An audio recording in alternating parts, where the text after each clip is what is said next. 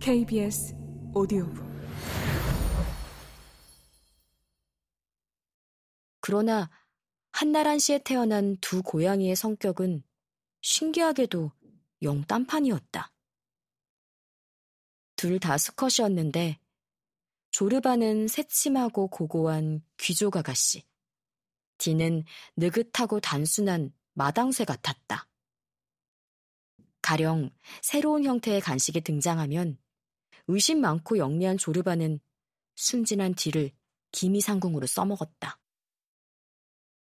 디가 먼저 맛을 보고 문제 없다는 사실이 판명되면 그제야 조르바가 등판해서 디를 퍽 밀치고는 그날의 특식을 냠냠첩첩 즐기는 것이었다.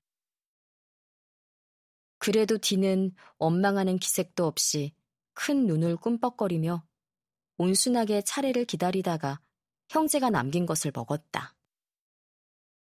또 틈만 나면 제 몸을 구석구석 그루밍하며 깔끔을 떠는 조르바와는 달리 디는 어쩌다 문득 생각났다는 듯 게으르게 배나 앞발만 핥았고 그래서인지 등에 늘 비듬이 있었다. 고양이는 목욕시키지 않아도 깨끗하다는 속설은 뒤에 한해서는 낭설이었다. 나는 둘을 공평하게 사랑했지만 내 남편이나 지인들은 조르바의 영특함보다 뒤의 무구함을 훨씬 아꼈다. 여하튼 디에게는 사람의 마음을 애틋하게 만드는 무언가가 있었던 것이다. 둘 다 고양이에 익숙하지 않은 사람이라면 놀랄 만큼 몸집이 컸는데 특히 디는 흰색, 갈색, 노란색, 검정색의 긴 털이 어우러져 있어서 흙끝 보면 레서 판다나 너구리 같기도 했다. 실제로 우리 집에 놀러 온 친구가 돌아앉아 닭가슴살을 먹는 뒤의 뒷모습을 보고 저게 뭐야? 라고 공포에 질려 물은 적도 있다. 디가 살아있을 때 나는 디의 특이한 용모가 자랑스러웠다. 그러나 디가 떠난 지금은 그 생김새가 좀 더 평범했다면 좋았을 것이라는 생각이 든다.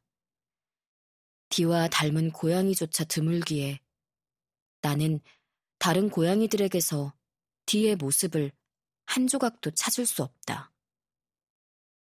거리에서 길고양이를 볼 때마다 나는 디의 부재를 매번 새롭게 깨달아야 했다. 디가 떠난 해에는 디와 비슷하게 생긴 고양이조차 눈에 띄지 않는다는 사실이 어지간히 견디기 힘들었다. 이제는 어지간히 괜찮아졌지만 나는 회사를 그만두고 전업 번역가가 된 뒤로는 그날 작업할 분량을 거실 소파에 드러누워 읽고는 했는데 그럴 때면 조르바와 디가 소파 등받이 위에서 고개만 쑥 내밀어 나를 내려다봤다.